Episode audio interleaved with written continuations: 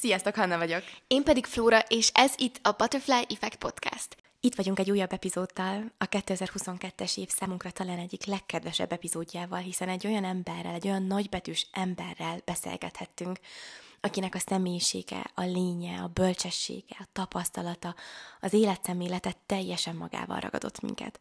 Mert a beszélgetésünk első tíz percében olyan érzelmi magaslatokban és mélységekben találtuk magunkat, amire hiszem, hogy egy életen át emlékezni fogunk azt javasoljuk most mindannyiótoknak, hogy fogjátok meg a kedvenc forró italatokat, induljatok el egy gyönyörű téli sétára az epizód hallgatása közben, vagy kuckuzzátok be magatokat a kedvenc takarótokkal, paplanotokkal, egy meleg teával a kezetekben, és adjátok át magatokat ennek a következő egy órának, mert egészen varázslatos helyekre fogtok elrepülni. A vendégünk nem más, mint Szűcs Péter, aki már a főállású világutazó, író, a Dharma című könyv írója, blogger, újságíró volt rádiós.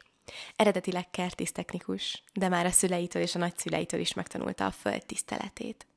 Az ELTE bölcsészkarán hallgatott irodalmat, nyelvészetet, kulturális antropológiát és újságírást – több mint 15 évet dolgozott újságíróként, és dolgozik újságíróként, ebből 5 évig a Magyar Rádió műhelyében készített magazinműsorokat, aztán szintén 5 évig a Mary Claire főszerkesztőjeként dolgozott, majd pedig az InStyle főszerkesztőjeként a világ minden divatvárosába és divathelyére eljuthatott.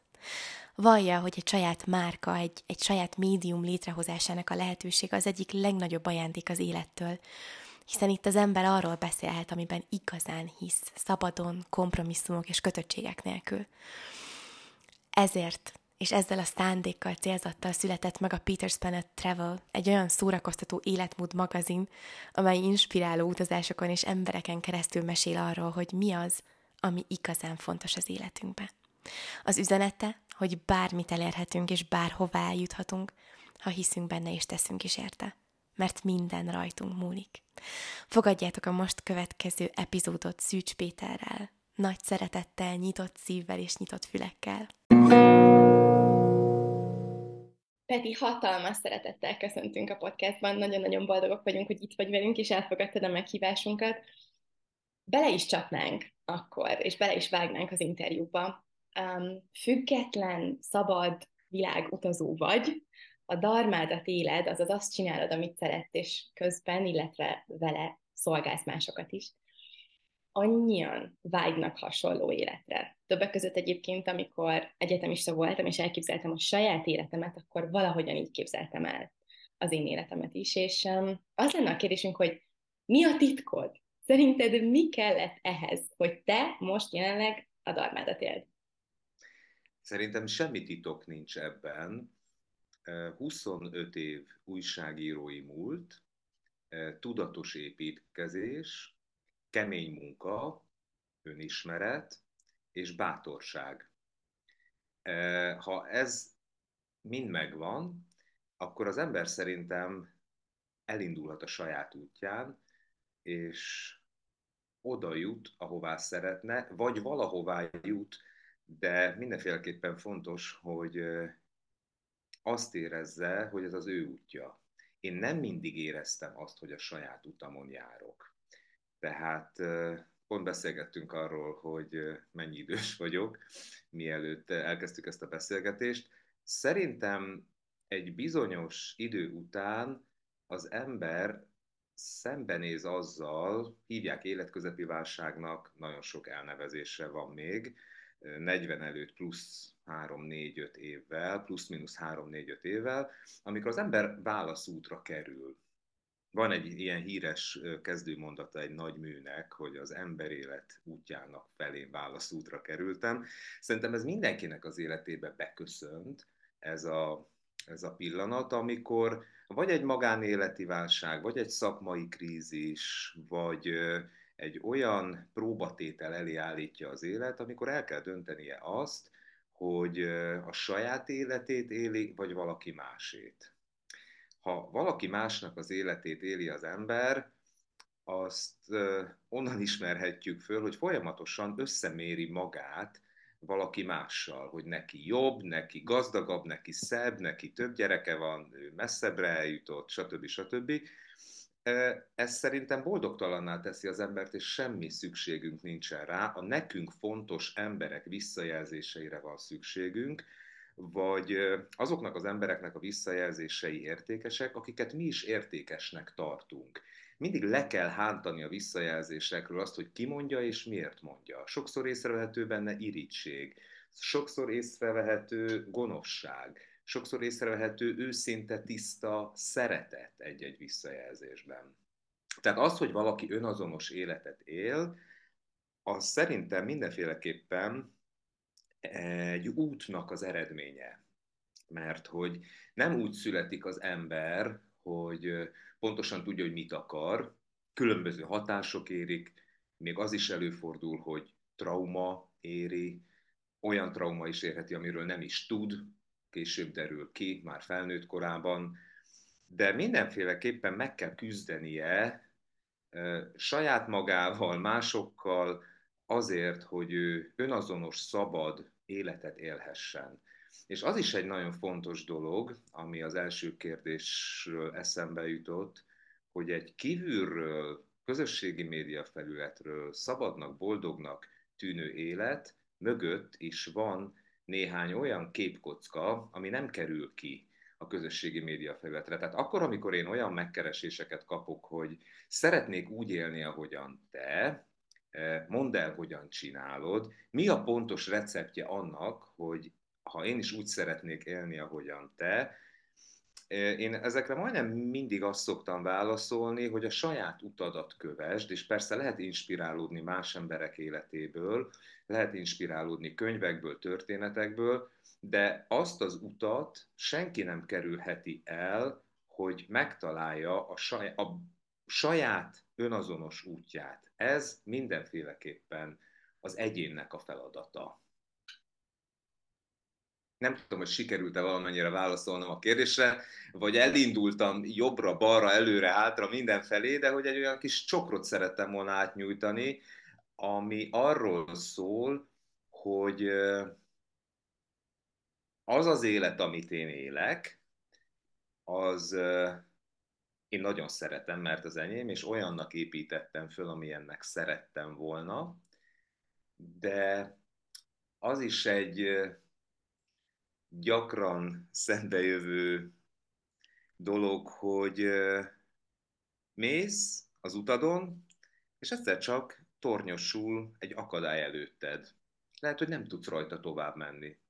Lehet, hogy valamilyen irányba el kell térned, lehet, hogy ki kell kerülnöd, lehet, hogy föl kell másznod arra az akadályra, és egy egészen másképp tárul elé, eléd akkor, amikor fölülről nézed saját magad, vagy a problémáidat, vagy azt az új világot, ami elé tárult, és nem is tudtál a létezéséről. Szóval sokféle út létezik, sokféle élet létezik, az biztos, hogy mindannyian ugyan afelé haladunk, mert hogy egyik élet sem tart örökké. Azt viszont, hogy mivel töltjük meg, tartalommal, értékkel, szeretettel, az kizárólag rajtunk múlik. A körülmények sokszor sokat számítanak kívülről nézve, de az utazásaim alatt, az találkozásaimból azt szűrtem le, hogy az életkörülmények től függetlenül is lehet boldog, kiegyensúlyozott, értékes és tartalmas életet élni. Nagyon sokszor eszembe jut a nagyszüleim élete, élettörténete. Az ő történetük inspirálta azt, hogy én megírjam az első regényemet. Ők szinte soha nem hagyták el a falujukat. Bihar nagy bajomról beszélgetünk. A nagymamámnak az egyik legnagyobb élménye az életében az volt, hogy eljutott Sopronba, és hogy ott milyen fantasztikus fagylaltot evett. Tehát egyszerű dolgoknak is lehet nagyon örülni, és a szülőfalunk elhagyása nélkül is lehet teljes, gazdag életet élni, és az idők és a korok változnak. Abban az időben, amikor a nagyszüleim voltak fiatalok, akkor a párválasztás is másképpen zajlott. Ugye nem mentek nagyon sokszor messzire. Például a szüleim példája is erről szól, hogy az apám a szomszéd kislányt, az anyámat vette feleségül, tehát a közvetlen szomszédját. Nem feltétlenül bonyolították az emberek az életüket a társkeresésre, hanem olyan magától értetődőnek tűnt. Persze nem tudjuk, hogy pontosan mi zajlott akkor és ott, de a mai világgal összehasonlítva azt látom, hogy annyi a csábítás, annyi a külső inger, olyan könnyen el lehet jutni fillérekből egy másik városba. Pont most néztem, hogy sokkal olcsóbban, mint a vonat jegyem oda-vissza Berettyójfölbe, ahonnan én most érkeztem egyébként, pont leszálltam a vonatról ehhez a beszélgetéshez, hogy infláció ide vagy oda, még mindig lehet 4000 forintért, vagy 3500 forintért repülőjegyet venni egy másik országba, és egy gyönyörű, egzotikus, különleges világba lehet kerülni. Tehát, hogy nagy a csábítás, nagy a kihívás. Én most éppen azzal a kihívással, csábítással küzdök, hogy írni vagy élni, mert hogy az íráshoz tapasztalat kell, az életet persze szeretné az ember élni, különösen akkor, amikor megérzi azt, hogy véges, tehát hogy nem végtelen, nem jut el mindenhova, nem fér bele minden regényötlet, amit meg szeretne valósítani, vagy nem feltétlenül, és elkezd egy kicsit csipkedni magát, és újra és újra szembe találkozik azzal a gyönyörűséggel, ami az élet értékét adja valószínűleg, hogy véges, egy pillanat nem megismételhető, mert rögtön elmúlik, és én utána a következő, és hogyan élem meg, megélem-e egyáltalán, vagy mit teszek bele. És arra is rájöttem a, az utazásaim során, hogy a jelenben lenni az egyik legjobb dolog, ami csak történhet. Nem aggódsz a jövődért, nem rágódsz a múltadon, benne vagy abban a pillanatban, mint én most veletek ebben a pillanatban, hogy beszélgetünk, sajnos nem személyesen, hanem egy online térben, de még így is érezhető valami olyan energiacsere, amitől mindannyiunknak jó. És olyan jó érdek nélkül beszélgetni valakivel. Olyan fantasztikus érzés az, amikor úgy beszélgetsz valakivel, mondjuk az utadon, a vonaton, a buszon, vagy valakivel, akivel éppen csak találkoztál, kiöntöd neki a lelked, vagy megosztja valaki az életének egy nehezebb fejezetét, mert nincs tétje, nem akar tőled semmit, nem akar üzletet építeni, hanem csak jól akarja magát érezni. Én úgy szeretem ezeket a beszélgetéseket. Egyébként az utazásaimnak, meg az utazásoknak ez adja az egyik legnagyobb gyönyörét nekem a felfedezésen, az új szokások, új kultúrák, új gondolatok megismerésén túl, hogy el lehet merülni ismeretlennek tűnő emberekkel olyan mély beszélgetésben, amitől mindketten gazdagabban megyünk tovább. És azért hangsúlyoztam így, vagy azért fogalmaztam így, hogy ismeretlennek tűnő emberekkel, mert a beszélgetés végén azt érzed, hogy ember és ember között semmi különbség nincs, hogyha megfelelő nyitottsággal állsz hozzá. Most nem olyan régen én Bolíviában jártam, Perun keresztül érkeztem meg, egész konkrétan Amsterdam, Lima, és utána busszal mentem át ö, már Peruból La Paz városába. Sok-sok emberrel találkoztam, és még Peruban az utamon egy éjszakát egy paraszt családnál töltöttem. Egy szigeten. És ennek a paraszt családnak a kertjében fehér és lila violák nyíltak. Megható volt, mert a nagyszüleim kertjében láttam hasonlót, és az a 17-18 éves lány, eh, aki ezzel a szoba kiadásával foglalatoskodott, ő a nagyszüleivel élt. Amikor megkérdeztem, hogy mi történt a szüleivel, akkor elcsendesedett, nem szólalt meg. Egy drámának voltam a tanúja, anélkül, hogy elhangzott volna egyetlen szó. Aztán a nagypapa oldotta a feszültséget azzal, hogy elkezdtem mutogatni ezeket a virágokat, és most jutott eszembe egyébként, hogy én hoztam haza mind a két virág magból, mert a nagypapa nekem ajándékozta őket. Én cserébe adtam neki egyébként egy zacskó kokacserje levelet, szállított kokacserje levelet, ami legális Bolíviában és Peruban, és hát nagyon komoly hagyományai vannak e-, ezekben az országokban, néhány latin-amerikai országokban a kokacserjének. Egész konkrétan a pacsamama földanya megtestesülésének tartják, és akkor, amikor falvakban köszönnek egymásnak, például, vagy a sámánok, vagy tradicionálisabb helyeken, akkor az úgy néz ki, hogy nem szólalnak meg, hanem néhány levelet átnyújtanak, áttesznek a másiknak a táskájába, egy ilyen kis zsebsz, nagy zsebszerű táska van a nyakukban. Hát én ilyen eszközökkel nem rendelkeztem, úgyhogy remélem nem bántottam meg a nagypapát azzal, hogy kézből adtam át az acskót, mert mint utóbb utána olvastam egyébként, hogy, hogy ha nem a kistáskába teszed bele, akkor a sértésnek számít, de szerintem azzal, hogy én nem ott születtem, meg nem ott nőttem föl, ennek elvettem az élét, nagyon remélem. De ami a lényeg, vagy amit akarok ezzel az egésszel mondani, hogy ez a valamit valamiért. Tehát, hogy amilyen az adjon Isten, olyan a fogadj Isten.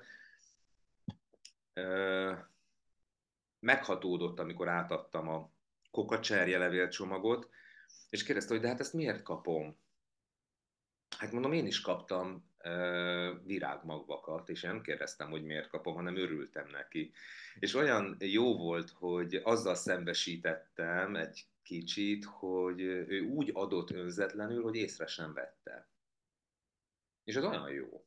És olyan jó érdek nélkül önzetlenül szeretni vagy adni, és elfogadni azt is, hogyha az ember kap.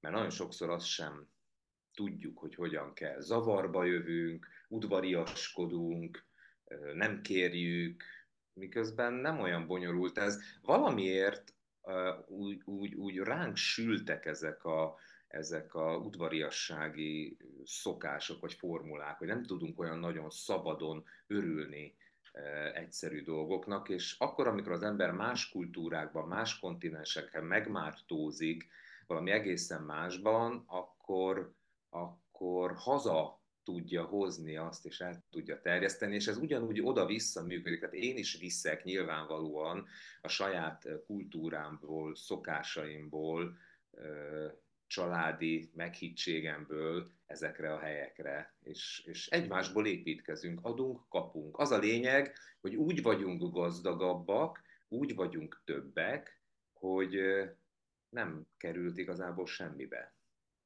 Peti, én az elmúlt nem tudom mennyi idő volt, mert elvesztem, de amióta elkezdtél beszélni, én a legnagyobb érzelmi magaslatokból egészen a, már a mondatomat is megkaptam, a, amiért nekem már megérte ez a beszélgetés, úgyhogy nagyon köszönöm én személy szerint, és most minden hallgatónk nevében is, mert olyan téged hallgatni, mint hogyha egy, egy regényt olvasnál, de, de komolyan. Um, úgyhogy... Örömmel hallom, de remélem azért még beszélgetünk attól, beszélgetünk, hogy már megkaptad a mondatot. Egyértelmű, csak hogy én itt így alig tudom meg, hogy nagyon köszönjük az eddigieket.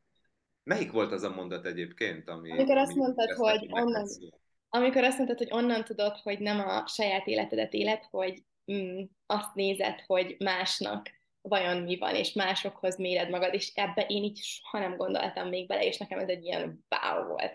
Amikor meg elsírtam magam, az meg az volt, amikor azt mondod, hogy a nagymamád um, nak az egyik legszebb élménye az az volt, hogy Sopronban milyen finom fagyit evett. Na, ott teljesen kiverted a biztosítékot nála, úgyhogy nagyon köszi. Egyébként egy olyan világban, ahol um, uh, a ti generációtok mindenképpen, de már a szüleim generációjának nagy része is különböző közösségi média felületeken éli az életét, az elkerülhetetlen, hogy ne találkozzon azzal, hogy valamilyen módon összehasonlítja a saját életét, vagy elért sikereit más emberekével. Miközben ennek nem erről kellene szólnia, hanem pont arról, hogy inspirálódjon, legyen jobb. Olyan sokszor megkaptam azt a kommentet, vagy azt az észrevételt, hogy úgy irigyellek, és akkor ebben lehet, hogy van egy, van egy nem komolyan veendő dolog, van egy nagyon komolyan veendő dolog, van egy, amikor valaki tényleg olyan nagyon szigorúan azt mondja, hogy én ezt most úgy irigylem, mert szerintem nekem kéne ott lennem, és akkor az jut eszembe, pont csináltam egy ilyen tesztet nemrég valakivel, egy nagyon kedves barátom, aki azt mondta, pont ezt a mondatot mondta, hogy úgy szeretnék úgy élni, ahogyan te élsz. És akkor mondtam, hogy figyelj már ide Balázs, nagyon kedves barátom, mondom, mi lenne, hogyha cserélnénk? Mondjuk egy hónapra. Te ideadod a három gyereket, nekem nincs gyerekem, én élem a te kívülről boldognak, békésnek, nyugodtnak, szeretettel telinek tűlő életedet a három gyerekkel, és te pedig éled az egy szabad életemet, amiben van alkotás, majdnem minden nap 5-6 órás kelés, és akkor nézzük meg, hogy egy hónap múlva mire megyek, nem adom a gyerekemet. Nem mondom, erről van szó, hogy, hogy ami neked van, vagy ami téged boldoggá tesz, azt vedd észre. Az, hogy valaki ö, egy olyan életet él, amilyet szeretne élni, és meg tudta valósítani, vagy azon van, hogy megvalósítsa, vagy közel került ahhoz, az egy jó inspiráció lehet, hogy te is észreved azt, hogy mennyire közel vagy ahhoz az élethez, ami téged boldoggá tesz, vagy amilyet szeretnél élni, vagy amilyet építettél, vagy amilyet építhetsz magadnak. És um, azért is annyira jó, amiket mondtál, mert tényleg annyira nagy a külső zaj folyamatosan körülöttünk, és hogy szerintem ezek pont olyan gondolatok, amik akkor tudnak megfogalmazódni az emberben, és akkor tud ilyenekre ránézni, hogy hogyha egy kicsit elkezdi megpróbálni befelé irányítani a figyelmet, és saját magával beszélget, és tényleg nem, nem enged annak, hogy, hogy, el, hogy teljesen uralja ugye a külső zaj, úgyhogy, úgyhogy abszolút nagyon-nagyon gondolatébresztő volt minden, amit mondtál, és hallottuk tőled más interjúkban már, hogy nagyon érdekesnek és különlegesnek találod így a nomád életet, életmódot, és hogy mesélsz nekünk erről egy picit, hogy mik, a, mik az értékei szerinted egy, egy mai modern embernek mit lehet belőle tanulnia? Nagyon örülök ennek a kérdésnek, és olyan jól vezetted föl ezzel a média zajjal, ami körülöttünk van, mert a nomád emberek bölcsességét szerintem az én tapasztalataim és észrevételeim szerint az adja, hogy ők távol vannak ettől az ajtól. Akkor, amikor tizenéves voltam, és a nagyszüleim faluja környékét, Biharnöböm környékét fedeztem fel, egy tükörreflexes zenit kamerával, mert portrékat akartam készíteni az ottani emberekről, akkor valamiért megmarad bennem az, hogy azok, akik juhokra vagy tehenekre ö, vigyáztak, azok az emberek olyan megfontoltan beszéltek, vagy nem beszéltek egyáltalán, és azt éreztem, hogy olyan jól vannak. Ők még nem nomádok, bár a Hortobányon élő embereket szokás félnomád embereknek hívni, de amikor én először találkoztam valódi nomád népcsoportokkal, például a Irán területén, a Kaskály, a Kaskály az azt jelenti, hogy sajtkészítő, és egy török nomád törzs, akik Isztambul környékéről indultak el talán 500 évvel ezelőtt, és velük eltöltöttem valamennyi időt úgy, hogy nem beszéltem az ő nyelvüket, ők sem beszélték az enyémet. Volt egy srác, aki valamennyire beszélt angolul, de hogy anélkül, hogy mi egy olyan közös nyelvet bírtunk volna, amivel tudunk beszélgetni, olyan sokat éreztem és tanultam tőlük, növényeket mutogattak nekem, a kultúrájukat, a, a, az életüket, az értékeiket, és azt éreztem, hogy nincsen rajtuk az a sok-sok civilizációs teher, ami gyakran megnehezíti a, az a nyugati civilizációnak számító országokban élő emberek életét. Valahogy szabadabbnak tűntek, és aztán elkezdtem tudatosabban keresni azoknak az embereknek, vagy törzseknek, vagy népcsoportoknak a társaságát, akik közelebb érnek a természethez. Akár csak egy-egy éjszakára, vagy akár hetekre, vagy akár napokra. Gondolok itt Marokkóra, Berber törzs tagjainak a nyugalmára, akik ugye a, a most nem akarom romanticizálni az ő életüket, de mindenféleképpen annak tűnik innen nézve, hogy a nők élnek, vagy a latin-amerikai törzsek életét. Tőlük tanultam talán a legtöbbet arról, hogy hogyan lehet a jelenben lenni. És aztán rájöttem arra is, hogy miért megyek én ennyire messze, amikor abban az országban, ahol én élek, ott is élnek félnomádnak mondott ö, csoportok, ezek a hortobágyi pásztorok, és egyszer kitaláltam, hogy ö, a Szent Iván ét töltöm a Hortobágyon pásztorokkal.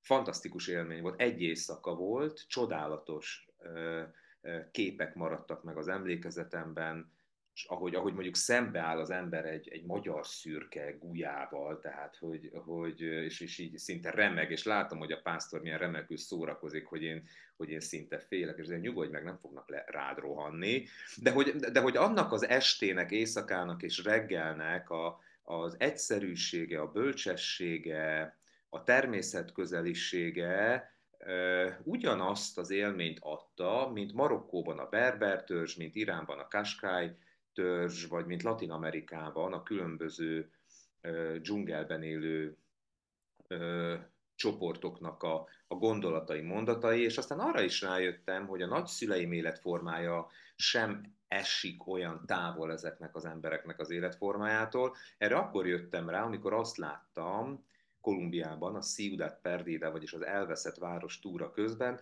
hogy a gyerekek pejhes csibékkel játszanak. Én is azzal játszottam, amikor, amikor a gyerekkori nyaraimat Biharnagybajonban töltöttem, és kiskert, kukorica, tehát hogy, hogy felismertem azt a közeget, amiben én nevelkedtem, miközben én nem is tudom, hogy hány év élek már Budapesten, már jóval régebb óta, mint, mint, mint vidéken éltem, tehát egy, egy igazi nagyváros életet élek, sok kultúrával. Egyébként hamarosan uh, budapestivé is fogok válni, mert hogy, mert hogy bejelentkezem ebbe a városba.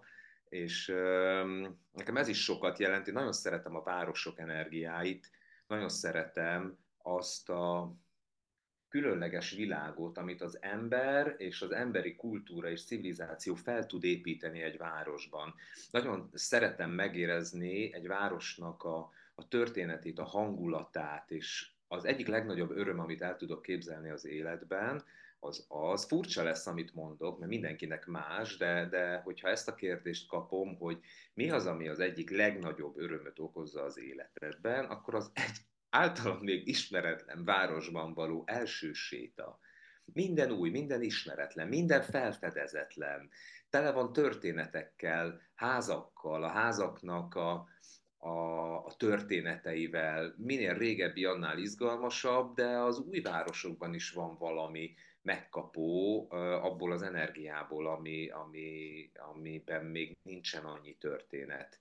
Szeretem az illatokat, a szagokat, a piacokat, a kávéházakat, az embereket. Tehát, hogy, hogy, hogy, hogy olyan jó felfedezni valamit, és aztán az ember először azt látja meg, ami, más, aztán azt látja meg, ami közös, aztán azt érzi, ami itt is úgy van, meg ott is úgy van, de ismeretlen emberekkel, ismeretlen városokban, hát ez az egyik legnagyobb gyönyörűség szerintem, és mérhetetlenül inspiráló beszédbe legyedni valakivel.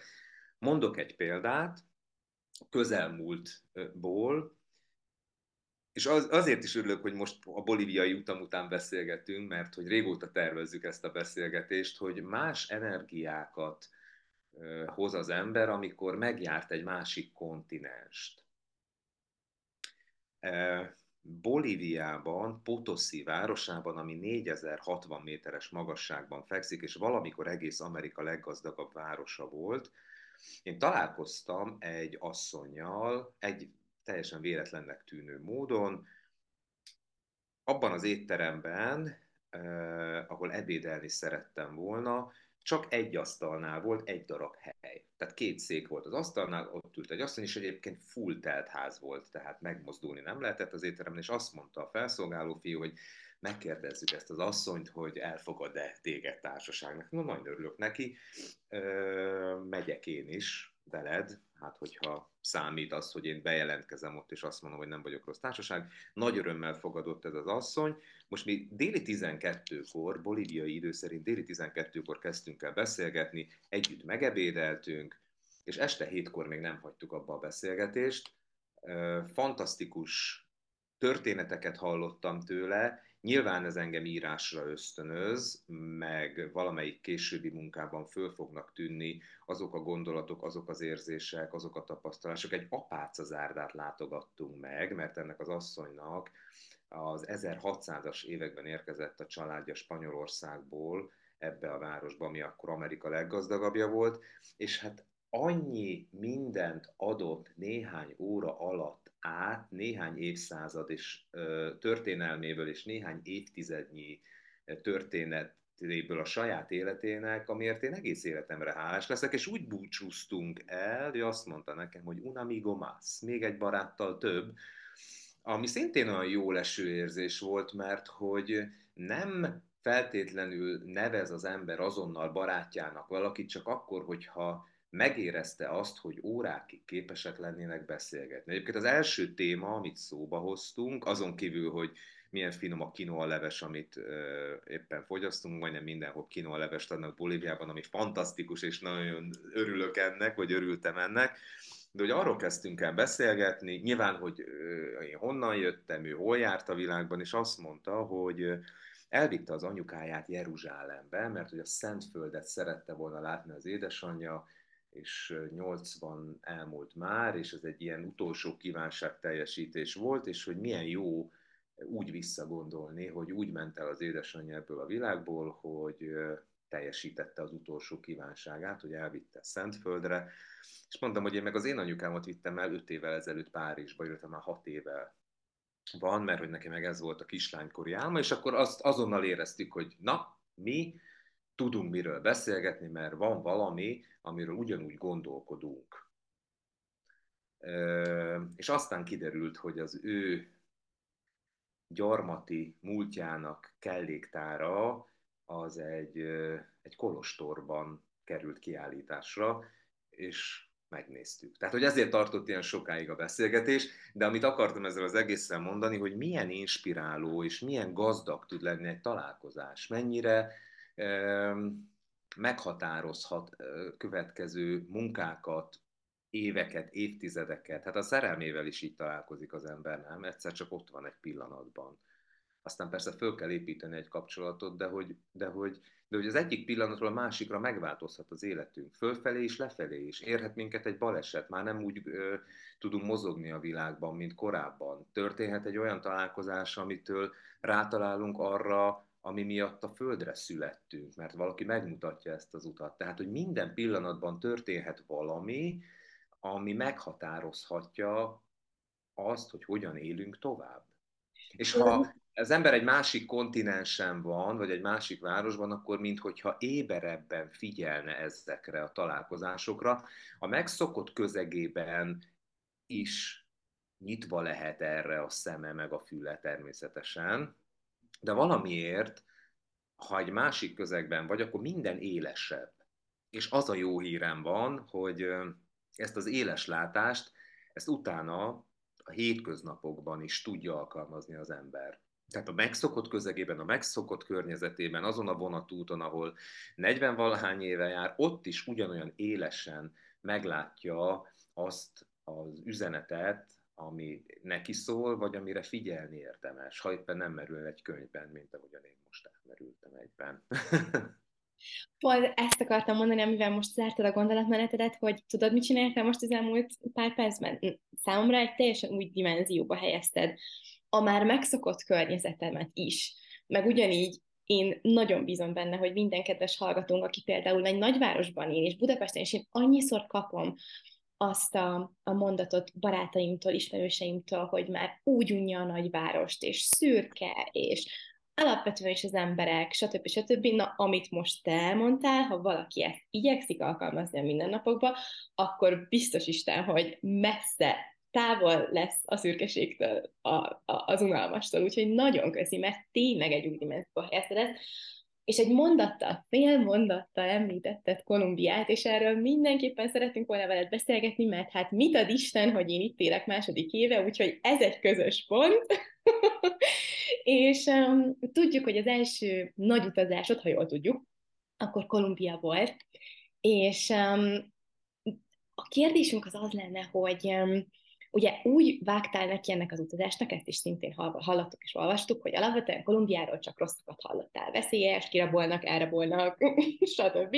Ahogy egyébként én is. És um, ehhez képest mit tapasztaltál, miért volt különleges, um, és mennyire kell, hogyha például valaki utazási célpontot vállalt, képzeld, hogy pont a napokban kaptam egy ilyen üzenetet, hogy hogyha most hallgatod a kedves ismerősöm, akkor um, utólagos engedelmével elmondom, hogy ő Brazíliába szeretne jönni, de hát, hogy azt hallotta, hogy mennyire veszélyes, és akkor szeretne kérdezni, hogy ez mennyire igaz. Szóval tök sokaknak van egy ilyen előítélete, és nem mernek adott esetben mondjuk egy ilyen távolabbi kultúrát felfedezni. Szóval így Kolumbiára, hogyha egy pár szót mesélni, azt nagyon-nagyon értékelnénk. Én azt gondolom, hogy te sokkal autentikusabb forrás vagy két év kolumbiai élet után arról, hogy miért jó ebben az országban lenni, akár rövidebb, akár hosszabb ideig, és engem nagyon érdekel, hogy te hogy élsz ott, és melyik városban, és pontosan mit érzel abból a fantasztikus energiából, ami szerintem Kolumbia minden általam ismert helyén érezhető valamennyire. Úgyhogy erről beszélgessünk, hogy miért jó Kolumbia. Szerintem, amikor én ott jártam először, akkor még nem volt jó híre. Most már jobb híre van Kolumbiának.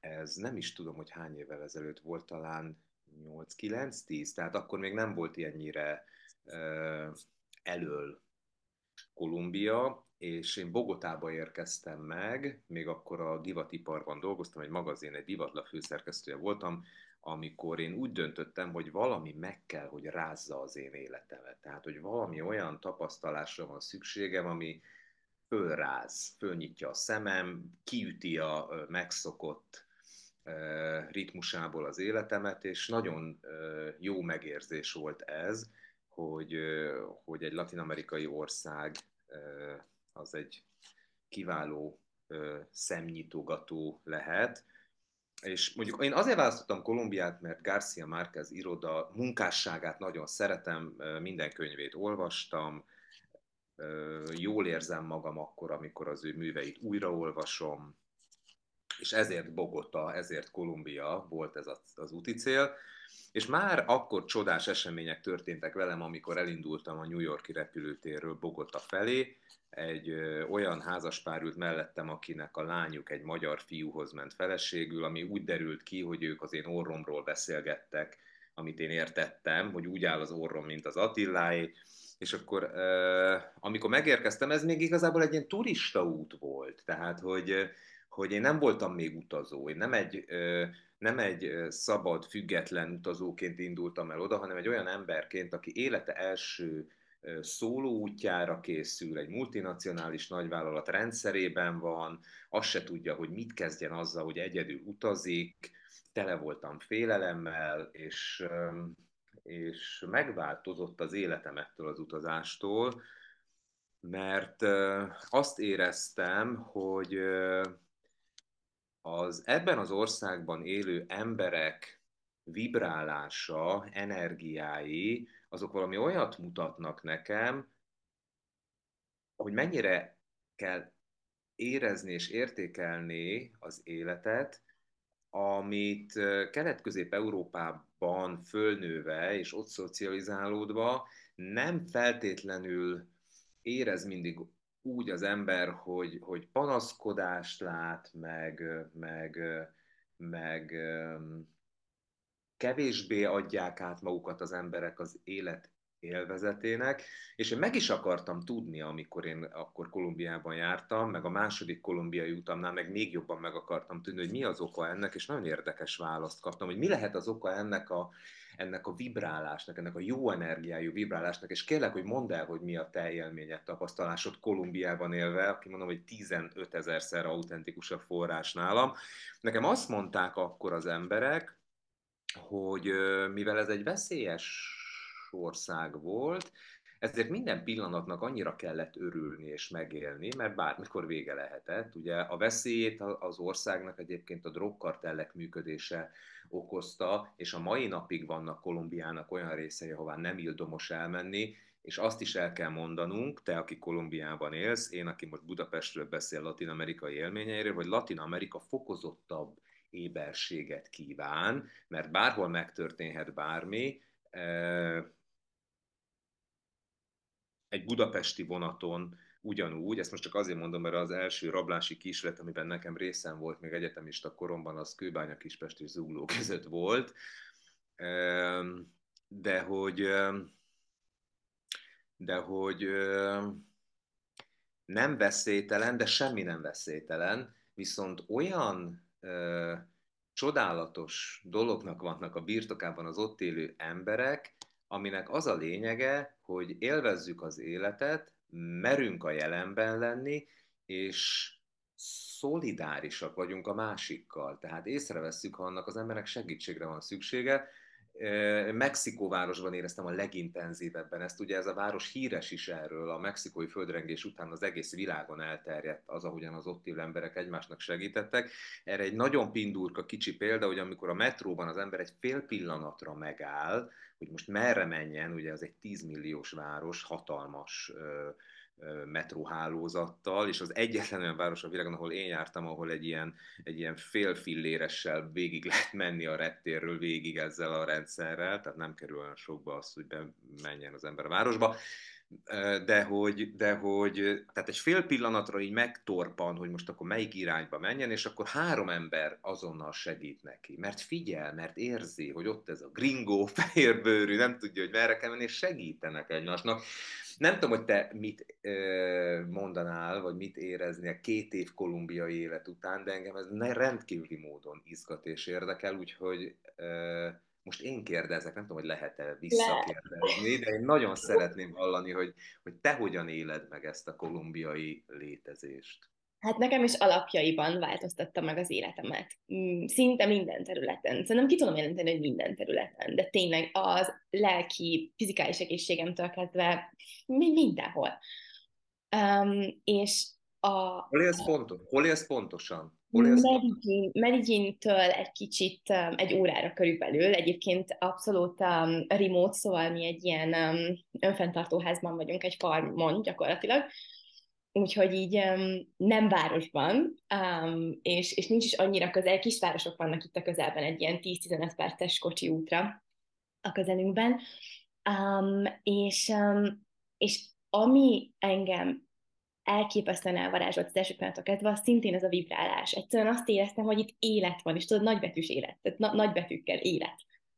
És, és valószínűleg ez, ez máshol is van, én itt éreztem először azt, és hál' Istennek nekem is ezért, mert jó sok helyen volt szerencsém, és mind a kettőnknek um, lenni, vagy, vagy utazni, és én itt éreztem azt, hogy itt élnek az emberek, és, és értékelik a pillanatot, és egyébként én is ezt hallottam, ahogy a, a beszélgetéseim során um, szerettem volna tudni, hogy ennek mi a titka, hogy egyrészt a, a múlt, hogy annyira nagy volt régebben a félelem, hogy minden pillanatnak örültek, másrészt pedig, hogy azért a szegénység is nagyon más mértékben van itt jelen, mint, mint otthon, legalábbis nagy, inkább azt mondom, hogy nagyobb területeken, meg adott esetben mélyebben is lehet érezni, és emiatt is um, érdekes kettősség, de emiatt is mondják, hogy egyszerűen szeretnék azt értékelni, ami van. Ha egy pici dolog is van, ha veszel egy, de biztos próbáltad ezt az empanadát, itt ez az egyik ilyen tradicionális étel, én megmondom, hogy nagyon nem szeretem, de egyébként egyszerre jó,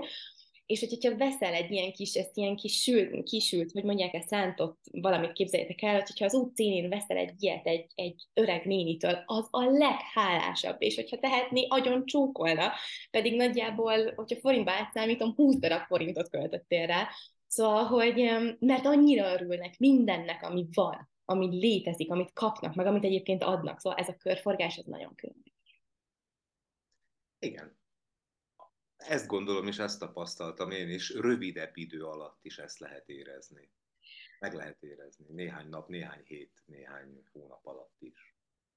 És ha már mondtad, hogy Kolumbia volt az első szóló utazásod, akkor kicsit ide kapcsolódik a, a következő kérdésünk, hogy így az önismeret és tudatosság és az utazás, hogy szerinted hogy jön össze a kettő, az, az szerintem már kiderült, hogy biztosan összejön valahogy a kettő, de hogy, hogy így mit adott az, az önismerettel kapcsolatban az utazás, és, és szerintem sokan félnek attól, hogy egyedül utazni, és hogy neked így mit adott ez az élmény, hogy egyedül utazni?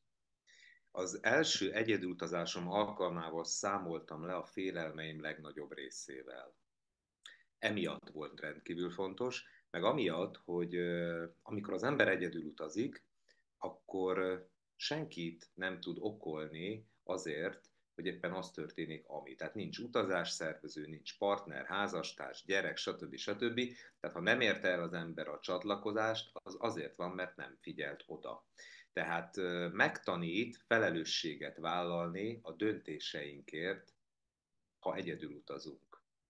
Megtanít, engem megtanított arra is, hogy bátran menjek arra, amerre jól esik, tehát a szabadságnak egy olyan fokát éli meg az ember akkor, amikor egyedül utazik, amit ö, nem tud úgy megtapasztalni, hogyha a szerettei vagy egy csoport van körülötte, szerintem, és ö, mivel egyedül van, ö, ami nem jelenti azt, hogy magányos, ö, folyamatosan a saját gondolataival van egy társaságban, és azzal az új világgal, vagy másik kultúrával, amiben éppen megmártózik, és akkor, amikor az embernek nem veszi el a figyelmét valamilyen egyébként nem olyan fontos fecsegés vagy locsogás az otthoni dolgokról, mert hogyha valakivel utazol, akkor elkerülhetetlen, hogy ne kerüljenek szóba olyan dolgok, amik éppen otthon vannak, akkor teljesen ki tud szakadni abból a világból, amiben a hétköznapjait, a mindennapjait éli, és az én tapasztalataim szerint minél messzebbre megy, minél jobban különbözik az a kultúra az övétől, amiben megmártózik, annál mélyebben hatnak a felismerések a saját életét illetően. Természetesen egy hosszú hétvége is képes megváltoztatni egy életet, meg egy gondolkodást, mint ahogyan egy jól megírt könyv, vagy egy jól sikerült katartikus színházi előadás is képes arra, hogy az ember másképpen élje az életét, másképp gondolkozzon, a saját sorsáról, vagy meglásson valamit, ami rendkívül fontos az életben, és eddig nem látta meg, mert valami elfette ezt a rendkívül fontos dolgot, de egy másik kultúrában, ez lehet egy szomszédos országban is, való megmerítkezés egy olyan ismeretlen terepen egyedül, az mindenféleképpen felismeréseket hoz folyamatosan visszajelzi ugyanis a körülötted lévő világ az, hogy te ki vagy és milyen vagy. Tehát, hogyha te felépítettél magadról egy hamis képet, az pillanatok alatt semmivé foszlik. Például biztosan hallottatok olyan férfiakról, akik azt gondolják, hogy mindenhatóak. És akkor, amikor egy komoly kihívásnak néznek elébe, például meg akarnak mászni egy hegyet, akkor hirtelen nem tűnnek olyan mindenhatónak, és azért mindenkit okolnak, a körülöttük lévő világot, vagy a kísérőjüket, miközben csak azzal kell szembesülniük, hogy túlfeszítették a saját határaikat. És nem feltétlenül az a helyes kép, ami róluk saját magukban él. Mert a természet a kísérő, a körülötte lévő világ, egy másik kultúra valami mást jelez vissza. Ezekből egyébként a magáról túl sokat gondoló ember ugyanúgy a helyére kerülhet, mint a magáról túl keveset gondoló ember. Tehát a kisebbségi komplexussal elinduló ember is megkaphatja azt a visszajelzést, hogy őt lehet szeretni, hogy ő értékes, hogy ő különleges, hogy ő, egy csodálatos egyedi teremtmény, és a nagyképű bunkó, aki nem tiszteli a másik országot vagy a kultúrát, az pedig olyan visszajelzéseket kap, amitől elszégyeli magát, és jó esetben megtörténik egy változás, vagy történik egy olyan belső elmozdulás, amitől jobb ember lesz, tehát leveszi ezt az arrogáns állarcot. Tehát, hogy én mindenkinek javaslom az egyedülutazás gyötrő vagy gyönyörű felfedezésekkel járó élményét, mert nem csak önismeret, hanem egy olyan próbatétel is, amitől az ember egészen egyszerűen praktikusabban, jobban, könnyedebben tud élni. Az én tapasztalataim erről szólnak és hát önismeretből soha nem elég. Hogyan reagál az ember egy helyzetben? Min kell javítania türelmes vagy türelmetlen, nagyképű vagy kisebbségi komplexussal küzd. Ezeket mind-mind gyógyítja az egyedülutazás. Az egyik nagyon szép élményem és történetem, ezt beleírtam a regényembe, ezt a tapasztalatot, amikor apácáknál voltam, és a türelem és az alázat padját mutatta nekem egy kolostorban, Magyarországon vagyunk, egy Tiszaparti kisfaluban. Ezt a jelenetet, a jelenet a, a regényben nem apácák mondják, hanem a, egy családregény szereplői közül odaillesztettem be ezt a kis epizódot, illetve onnan vettem ezt az inspirációt. De erre a kettőre, ami szerintem rendkívül fontos, alázat és türelem, hogy tanuljuk meg, erre folyamatosan megtanít az utazás, mégpedig azért az egyedülutazás meg pláne a más kontinenseken vagy más kultúrákban való hátizsákos egyedül, egyedülutazás meg aztán igazán, hogy folyamatosan kiszolgáltatott helyzetben vagy. Tehát nincs vized, mert abban az országban nem lehet ivóvizet inni, elfogyott a pénzed, éhes vagy, lekésted a busz, nincs hol aludnod, hogy az ember megtanulja azt, hogy milyen egy kiszolgáltatott helyzetben lenni, és olyan szép történeteket talál az emberek segítőkészségéről, és ő is segít utána. Tehát, hogy, hogy most eszembe jut egy történet, amikor nem is tudom, hogy Nagymaros környékén voltam, valahol nem tudom, nem volt vizem, nem volt nyitva semmi, és láttam, hogy a kertben valaki napozik, és mondom, ne haragudjon, hogy ezzel a kéréssel fogom, hadd kérek már egy pohár vizet, mert meg fog halni itt a 45 fokban, mert annyira nagy a forróság. És akkor nem csak egy nagy pohár vizet kaptam, hanem kaptam egy jégkrémet is, és annyira zavarba is jöttem ettől, de hát most számtalan ilyen példát tudnék mondani a világból, amikor, amikor nem csak egy pohár vizet, hanem ágyat, vacsorát, menedéket is adnak az embernek. Ezeket csak azért mondom el, mert, mert az ember ilyenkor folyamatosan azt érzi, hogy ő is ad.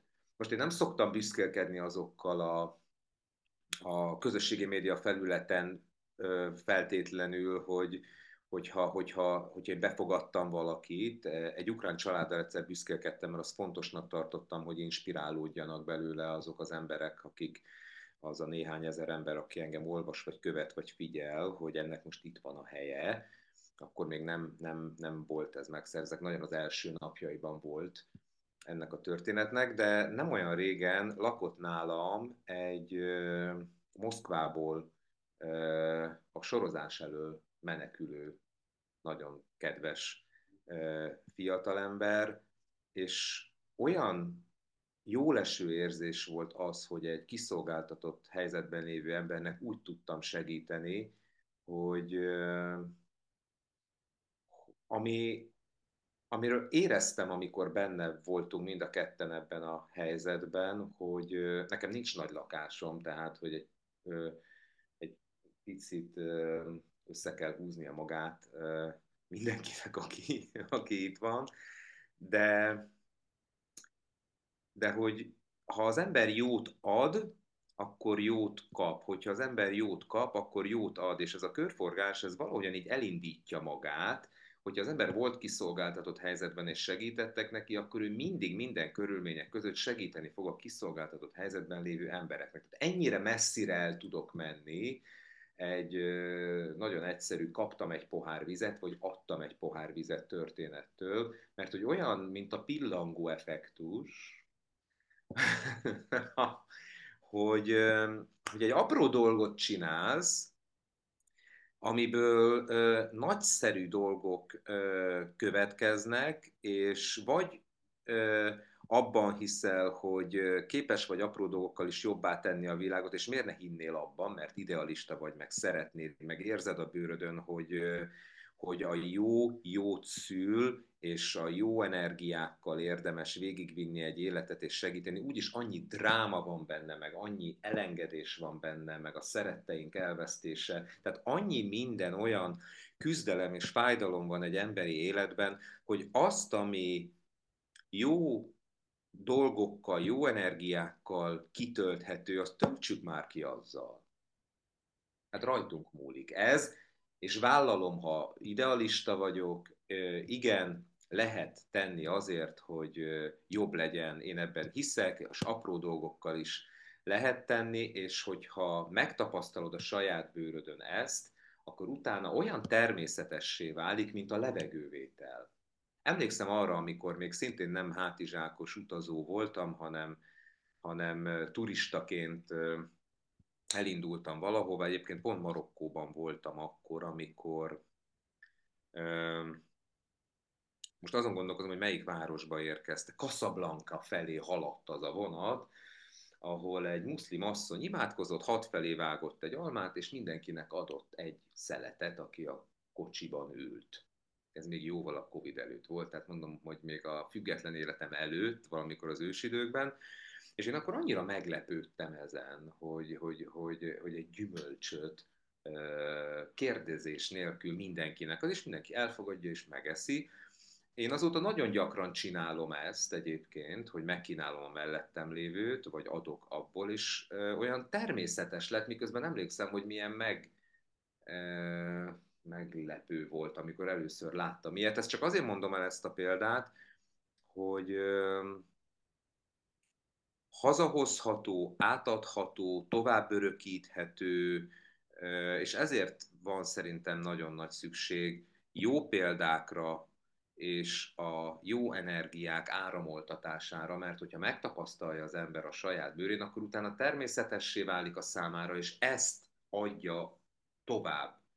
És ezt úgy, ugyanúgy megsokszorozódik, mint amit mondtam, mint egy ilyen nagy töltsér, én ezt úgy képzelem el, hogy így fölfele megy és szélesedik. Most mutogatom, ezt nem látják a kedves hallgatók, de egy töltsér formából, ahogyan a, a fagylalt töltsérnek az aljáról megyünk a nagy kupac felé. Igen, és annyira köszönjük, hogy megosztottál ezeket a történeteket, mert um, szerintem, és bennem abszolút így, így elérte a, azt, hogy, hogy így mert a, például az a gyümölcsös példa is tényleg annyira nekem is így meglepő először, de hogyha pedig belegondolok, hogy milyen érzés lehet mondjuk nekem is ezt megcsinálni, vagy elfogadni, tehát kapni, vagy adni, az meg tényleg egy ilyen annyira tiszta és, és jó érzés, és annyira egyszerű dolog, amit bárki meg tud csinálni, és, és mégis. Igen. És um, így a sok utazás során, után, mennyire ragaszkodsz a gyökereidhez? Tehát milyen helyet foglal el a szívedben Magyarország, a gyökereid? Nagyon örülök ennek a kérdésnek, mert szerintem utazni úgy érdemes, úgy szabad, hogyha közben az ember figyel arra, hogy ne váljon gyökértelenné. Nekem nagyon fontos az, ahonnan elindultam.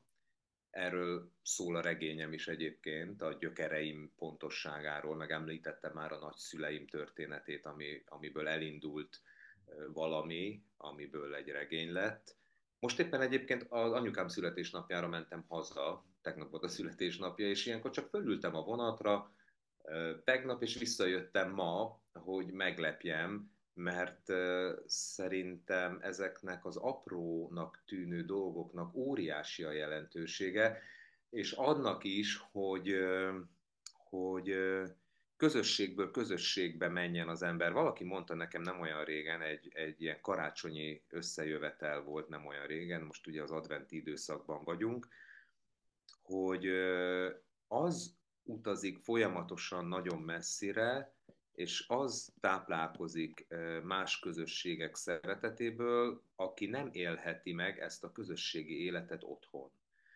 Nagyon izgalmas volt ez a gondolat, különösen nekem, aki nagyon sokat utazik, mert én abban hiszek, hogy a megfelelő balansz adja meg azt a harmóniát, amire szükség van egy életben. Nélkülözhetetlenek az otthoni közösségek, a gyökerek, a barátok, a családtagok, a párkapcsolat ápolása, és ha valakinek megadatik, hogy utazzon, mert mondjuk nem olyan a családi élete, hogy, hogy otthon kell lennie, vagy megteremtette magának azt az életet, vagy utazási újságíróként ez lett a munkája, mert megteremtette magának, és el tudja mesélni azokat a dolgokat, amiket el tud mesélni, akkor, akkor neki az a dolga, hogy elmenjen, felfedezzen, és különböző kultúrák és szokások között hidat képezve átadja ezt a szerzett tudást. Nekem az elmúlt, én 25 éve vagyok körülbelül újságíró, most én nem tudom, hogy 24 vagy 26, de mondjuk a 25 az egy negyed század, az jól hangzik, azóta biztosan. Folyamatosan az volt a hitvallásom, hogy megismeréssel segítsem a megértést a különböző kultúrák között hidat képezve ne a gyűlölködést ö, erősítsem, hanem, hanem a megértést és az elfogadást és a toleranciát hirdessem, mert a gyűlölet az nagyon sokszor az ismeretlentől való félelemből ered. Akkor, amikor az ember rájön, hogy rossz emberek mindenhol vannak, teljesen független a bőrszintől, a, a, a rasztól az, hogy valaki gonosz vagy jó, nagyon sokszor a szociális körülmények is meghatározhatják, hogy valakiből jó vagy rossz ember válik. Ugye Latin Amerika veszélyeire hívtuk fel a figyelmet nem olyan régen. A jóléti államokban nem kell feltétlenül éberebbnek lenni, mert senkinek nem fáj a pénztárcámra vagy a telefonomra a foga. De ami a lényeg, hogy a, az ember az mindenhol a világon ugyanolyan, és ugyanazt akarja. Szeretni, szeretve lenni, biztonságban tudni önmegvalósítani, biztonságban tudni a szeretteit és önmagát, élni, megélni, alkotni, fejlődni, szeretni, ölelni, nem hiszem, hogy sok különbség lenne. Azt, aztán lehet árnyalni a képet, de hogy ha megmutatod egy olyan kultúrának az ismeretlen vagy ismerős vonásait, akkor oldódik ez a feszültség, és ami az ismeretlen, ismeretlentől való tartásból vagy félelemből fakad, és előbb-utóbb rájön az ember arra, hogy hogy ha mást bánt, akkor magát bántja, mert van valami feldolgozatlan sérülése. Olyan egyszerűen meg lehet. Emlékszem egyszer, még a Marie Claire magazinnál dolgoztam, és pont az ünnepi lapszámba választottam, szerkesztője voltam ennek, vezető szerkesztője ennek a magazinnak,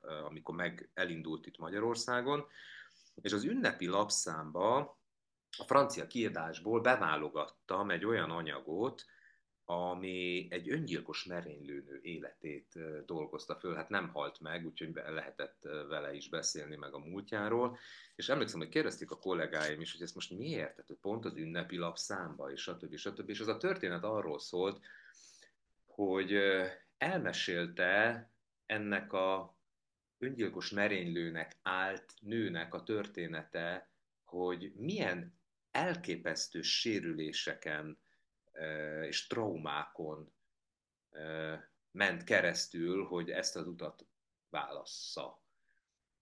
Tehát szörnyen hangzik, de azt szerettem volna, hogy ebből a történetből az olvasó meglássa az embert, mert az mindig ott van. És ez is lehet, hogy egy naívabb, idealistább megközelítés. Én abban hiszek, hogy az ember alapvetően jónak születik, és nézzük meg a romlatlan gyerekeket, akik, akik, akik csodálkozó szemekkel néznek a világra, és, és, és úgy fedezik föl, ahogyan az van. És hogy mi okozza azt, hogy valakiből jó ember lesz, mi okozza azt, hogy valakiből rossz ember lesz, hát nézzük meg hogy miért te gyerekkorában, milyen hatások, milyen sérülések, és hogyha a jó jót vonz, akkor azt kell mondanom, hogy ez fordítva is működik, a rossz pedig rosszat vonz, de az már a mi döntésünk, vagy a mi választásunk, hogy a nekünk ö, okozott sérülésekből, vagy traumákból mi ö, fölfelé megyünk tovább, jól reagálunk, jó energiákat áramoltatunk, és szerintem például a, a alkotó energia is e, meg tud úgy születni, hogy, hogy, hogy valamiből átalakítod a már meglévő mellé. Tehát, hogy mindenféleképpen a, a saját életedre valamilyen módon hatással vagy, milyen szokásaid vannak, mit tartasz értéknek, milyen módon éled az életedet hogyan kezeled a függőségeidet? Ezek a függőségek, ezek pótcselekvések valójában, mert valami traumaért, vagy nem találtad meg azt, aki te vagy? Tehát, hogy, hogy létezik igenis egy olyan önismereti út, aminek a során ki lehet gyomlálni ezeket az esetleges sérüléseket, és elindulni az önmegvalósítás, a gyógyulás és a szabad teljes élet felé. Annyira érdekes, hogy folyamatosan sorra halmozod, vagy azokat a gondolatokat, amik megfogalmaznak, megfogalmazódnak bennem is, miközben hallgatlak, vagy amiket éppen akarunk, vagy akartunk kérdezni, és zseniális, hogy milyen szinteken vagyunk egy hullámhosszon, és um, a, nagyjából a, a, az eddigi beszélgetésünk felénél fogalmazódott meg bennem az, hogy azok alapján, a történetek alapján, amiket te mesélsz, abszolút azt érzem, de ilyen nagyon mélyen, hogy az ember eredendően jó. És most ki is mondtad, és mm, ha idealista, ha nem, mi Flórával százezer százalékban szintén ezt a szemléletmódot követjük, és, és ez a, a hitrendszerünk, hogy eredendően jók vagyunk, és hogy mindenhol ott van az ember, úgyhogy köszönjük neked ezt az üzenetet így a, a történeteiden keresztül, meg a meséléseden keresztül is. És ha már említetted azt is, hogy önmegvalósítás és az alkotó energiát lehet ugye valamiből is kvázi nyerni és átformálni, mm, egy alkotó vagy, és ahhoz, hogy hogy valaki tudjon alkotni, szerintem kell hozzá a hit és a bizalom saját magadban, és abban, amit csinálsz. És hogy te ezzel hogy állsz, hogy ez mindig jön és jött természetesen, a hit és a bizalom a te energiádban, a te, nem is tudom, kincsedben? Hát azért ez nem úgy van, hogy az ember megszületik és rögtön tud hinni, meg bízik önmagában. Tehát rögös az az út egyébként, ami egy erős önbizalom így vezet szerintem, mert az ember önbizalmát folyamatosan rombolják, még ez egyébként azt mondom, hogy nagyon hasznos is tud lenni, Sőt, előbb-utóbb azt érzi az ember, hogy minden, ami történik vele, az valójában hasznos, mert hogyha úgy fogja meg, hogy az ő fejlődését szolgálja, és nem fél fölfedezni olyan részeit, amivel nem szívesen néz szembe, és tud rajta dolgozni és fejlődik, vagy elfogadja azt a nem szeretem részt, akkor, akkor, még, akkor még jók is lehetnek azok a dolgok, amik első pillanatban szörnyűnek tűnnek, de ha, ha az a kérdés, hogy ez magától van, szerintem nem, nincs magától, hanem eh, tapasztalások, tanulási folyamatok, próbatételek, eh, különböző visszajelzések, eh, nekünk fontos emberektől erről már beszélgettünk, föl lehet építeni egy olyan belső világot, ami nem függ a visszajelzésektől, mert az a belső világ az erős, és ö, olyan erős kövekre és alapra épült föl ez a belső biztonság, amit nem lehet olyan könnyen lerombolni. Ez talán életkor kérdése is, hogy az ember eljut egy olyan pontra, hogy nem érdekli, hogy mit gondolnak róla mások, mert rájön arra, hogy ennek nincs jelentősége.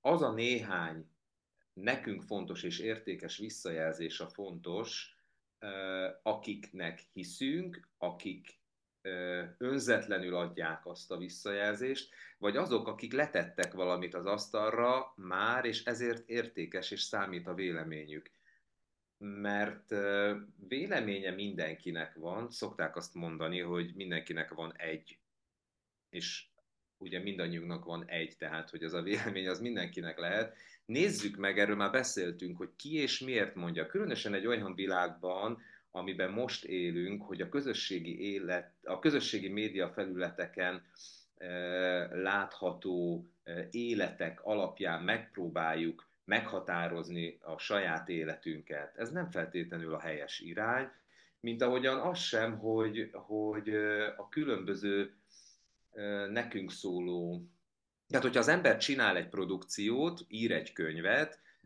csinál egy lemezt, kitalál egy podcastot, fest egy képet, akkor elkerülhetetlenül találkozik azzal, hogy véleményt mondanak róla. Mert kitette a kirakatba a produkciót. Most hogyan lehet ezt kezelni?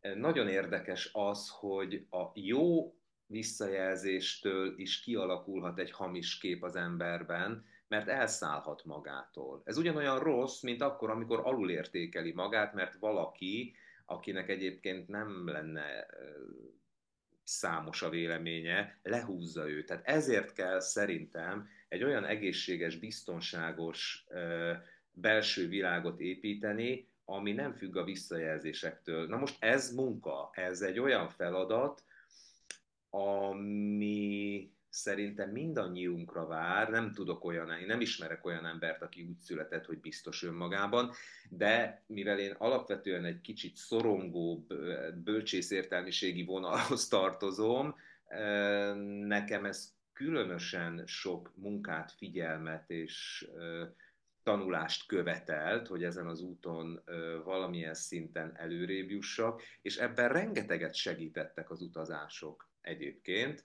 mert egy utazás során, amikor az ember kiszolgáltatott helyzetben van, vagy akkor, amikor magas pozícióban volt, én egy divatlap főszerkesztőjeként magas pozícióban voltam, és nagyon sokan dörgölőztek hozzám, vagy megjelenésért, vagy egy olyan visszajelzésért, vagy valamiért, az nem egy valódi kép, az nem én vagyok, az nem rólam szól, hanem a pozíciómról, vagy a névjegykártyámról.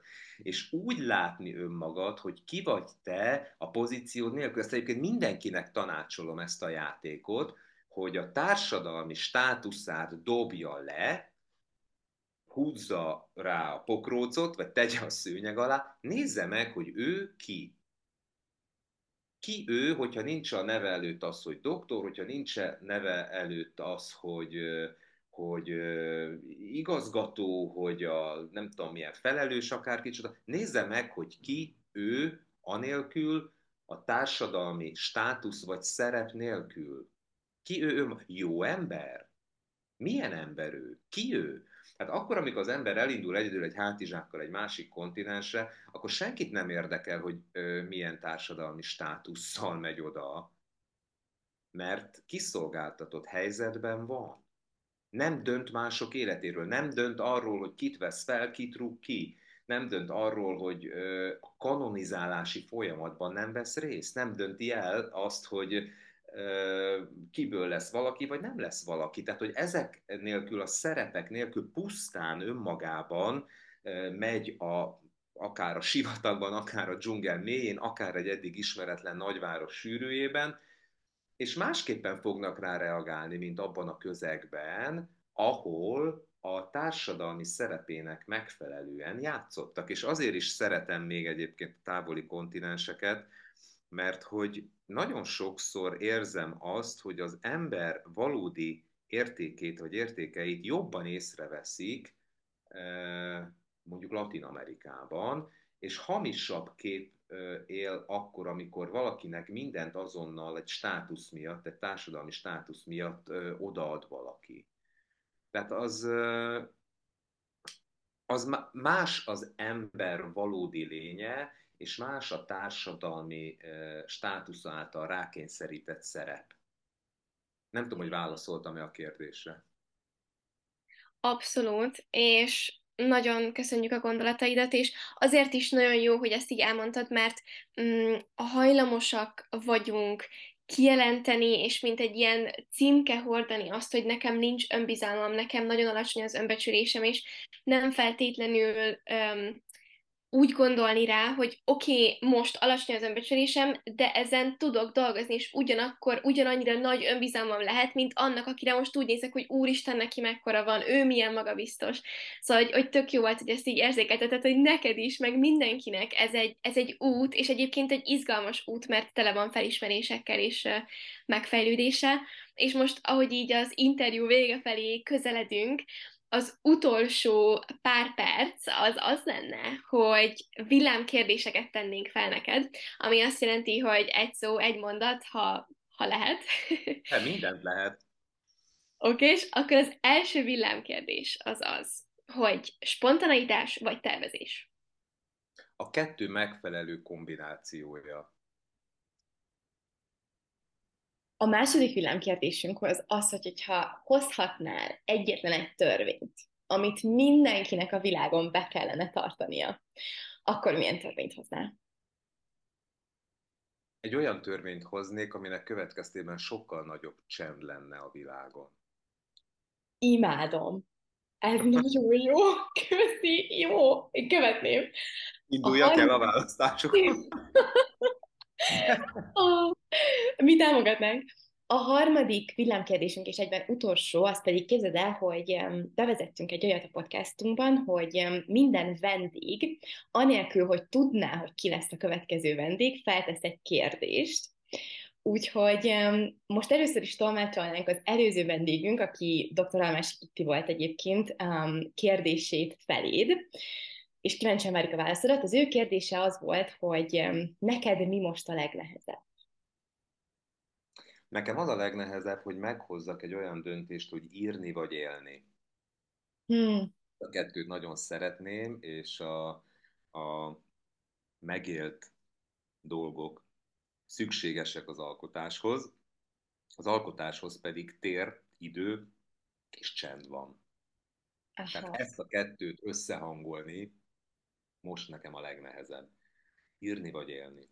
Nagyon-nagyon köszönjük az őszinte választ, és akkor ezzel az interjúnk végéhez érve most szeretnénk téged megkérni, hogy ha lehet, akkor tegyél fel egy kérdést a következő vendégünknek. És nem tudom, hogy ki a következő vendég még, ugye? Uh-huh. Uh-huh. Tehát akkor egy olyan kérdést tennék föl. Hmm.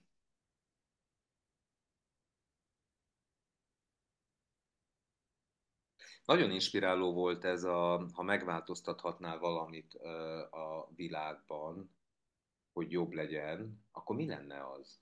Nagyon jó. Tehát, Nagyon hogyha neked meg lenne a hatalmad ahhoz, hogy, hogy változtass valamit a világon, hogy az jobb legyen, akkor mind változtatnál? Köszönjük, nagyon jó. És az utolsó kérdésünk, hogy hogyan tud a mi Butterfly Effect közösségünk téged támogatni, hol tud megtalálni téged, mivel tudunk támogatni? Hát nekem van egy ö, utazási magazinom, a peterspanet.travel, ahol én az utazásaim során szerzett történeteket megosztom. Ha valaki kíváncsi arra, hogy én mit gondolok a világról, vagy én hogyan teszem, hogyan szeretném jobbá tenni a világot, akkor arra hívom, hogy kövesse az én oldalamat, vagy az Instagramon, vagy a Facebookon, vagy a websájtot, peterspanet.travel, vagy van egy regényem, amit uh, nagy szeretettel ajánlok, úgy érzem, hogy ebbe a könyvbe mindent beletettem, amit a világról gondolok, azon keresztül, hogy elmesélem a családom történetével indul, és az utazásaim során szerzett történetekből épült sztorikat fűztem irodalommá ebben a regényben, de ha, ha a közösség tagjai úgy érzik, hogy adtam valamit, vagy adunk egymásnak valamit ennek a közösségnek a tagjaként, mert úgy érzem, hogy most már én is annak számítok, innentől kezdve, hogy berántottatok ebbe a közösségbe ezzel a beszélgetéssel, hogy, hogy figyeljünk oda egymásra, legyünk érzékenyek mások szükségleteire, és egyáltalán ne féljünk jól érezni magunkat a bőrünkben, és bűntudat nélkül élvezzük az életet, mert egy csodálatos dolog, és ahogyan a beszélgetésünkben is elhangzott, hogy van benne annyi dráma, meg fájdalom, meg elengedés, meg veszteség, hogy ami nem erről szól, azt intenzíven és örömmel éljük meg. Én ezt szeretném a közösség tagjaként most már mondani, hogy egymásnak segítsünk, figyeljünk egymásra, és bűntudat nélkül eh, éljünk meg mindent, ami jó, mert van benne jó sok ilyen is. Nagyon-nagyon köszönjük a gondolataidat, a jelenlétedet olyan szinteken éreztük, és tudom, hogy mondtad az interjúnk elején, meg amikor elkezdtünk beszélgetni, hogy az online tér az nem a kedvenced, mert személyesen sokkal inkább lehetne érezni egymás energiáit. Én akkor is azt mondom, hogy nagyon-nagyon éreztem most az energiáidat, úgyhogy ezt tudom képzelni, hogy milyen lehet majd személyesen, reméljük, hogy lesz alkalom. Köszönjük, hogy itt voltál, a gondolataidat, mindent, mindent az összes hallgatónk nevében.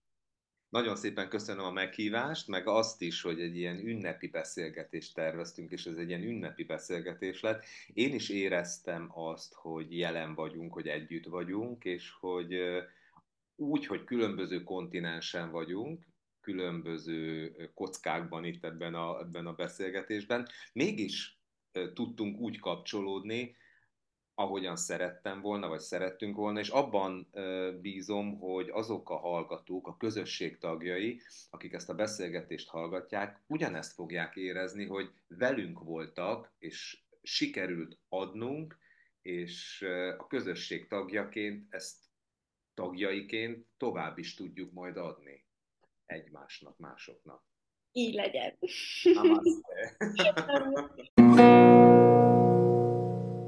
Köszönjük szépen vendégünknek, Szűcs Petinek, hogy itt volt velünk, hogy megosztotta velünk a gondolatait, hogy kaphattunk egy szeletet abból a mérhetetlen mennyiségű tapasztalatból és bölcsességből, ami benne van, hogy ideadta nekünk a jelenlétét, és érezhettük azt a szeretet energiát, amivel ő éli a mindennapjait, és köszönjük nektek is, kedves hallgatóink, hogy itt vagytok velünk, hogy hallgattok minket, hogy folyamatosan veletek együtt fejlődhetünk. Az Instagramon megtaláltok bennünket a Deep Butterfly Effect Pod néven, illetve a TikTokon is ugyanígy minden nap érkezünk tartalmakkal, gondolatokkal, posztokkal, sztorikkal, illetve most az ünnepi időszakban is készülünk nektek meglepetésekkel, és ha már ünnepi időszak, egy nagyon-nagyon boldog, karácsonyt szeretnénk mindenkinek kívánni, boldog ünnepeket, legyetek rengeteget a szeretteitekkel, érezzétek a szeretet energiát magatokban, hogy utána minél intenzívebben tudjátok ezt kifelé sugározni a világ felé, a szeretteitek felé. Köszönjük, hogy itt vagytok velünk, ha értékeltek bennünket, azért nagyon hálásak vagyunk Spotify-on, Apple Podcaston, bárhol, ahol hallgattok bennünket, illetve ha úgy érzitek, hogy ez az epizód, vagy bármelyik általatok már meghallgatott epizód adhat valakinek a környezetetekben, akkor küldjétek el neki, és um, a következő alkalommal találkozunk. See you soon!